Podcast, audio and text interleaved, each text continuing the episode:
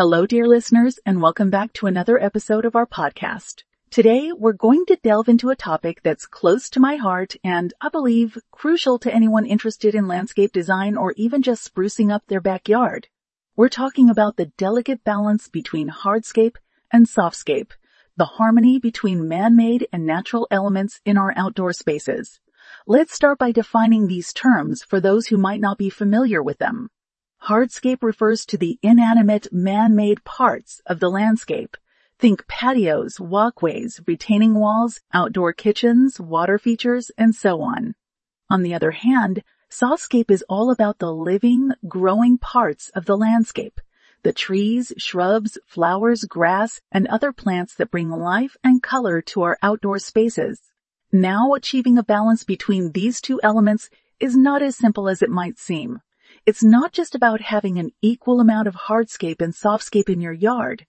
It's about creating a harmonious, cohesive design that meets your needs and preferences while also respecting and enhancing the natural environment. So, how do we achieve this balance? Well, there are several factors to consider.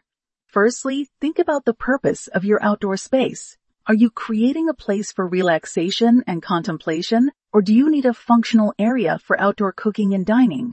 Maybe you want a safe and fun space for your kids to play, or perhaps you're a keen gardener looking to showcase your plants. Your intended use for the space will greatly influence the balance between hardscape and softscape. For instance, if you're creating an outdoor dining area, you'll need a significant amount of hardscape for the patio, outdoor kitchen, and dining furniture. However, you can soften the look and feel of this space with some carefully chosen plants, perhaps some potted herbs on the kitchen counter, a trellis with climbing vines to provide some shade, or a border of colorful flowers to add a touch of beauty and attract pollinators. On the other hand, if you're designing a tranquil garden retreat, you might want to minimize the hardscape and let nature take center stage.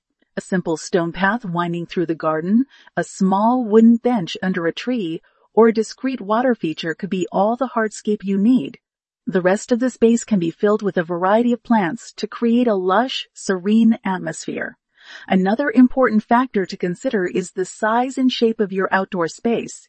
If you have a small yard, you'll need to be careful not to overwhelm it with too much hardscape. A large patio or an elaborate outdoor kitchen might make the space feel cramped and leave little room for plants. In this case, consider using vertical space for your softscape. Climbing plants, hanging baskets, or even a green wall can add a lot of life and color without taking up much ground space. On the other hand, if you have a large yard, you might find that too much softscape can make it feel a bit wild and unkempt. In this case, some well-placed hardscape elements can help to structure the space and make it more manageable. A winding path can guide visitors through the garden. A patio can provide a focal point, and some low walls or fences can help to define different areas. The climate and soil conditions in your area are also crucial factors to consider. If you live in a dry, hot climate, you might find that a lot of softscape requires too much water and maintenance.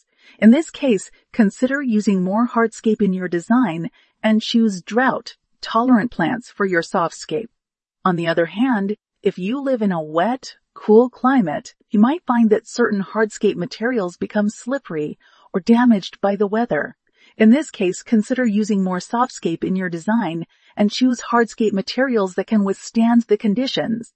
Finally, remember that balance doesn't mean symmetry. Your outdoor space doesn't have to be a mirror image on both sides. In fact, a bit of asymmetry can make the design more interesting and dynamic. The key is to create a sense of harmony and cohesion, where every element has a purpose and contributes to the overall aesthetic and function of the space. So, there you have it, dear listeners. Balancing hardscape and softscape is not a science, but an art. It requires careful planning, a good understanding of your space and conditions, and a clear vision of what you want to achieve. But with some creativity and patience, you can create an outdoor space that is not only beautiful and functional, but also in harmony with nature.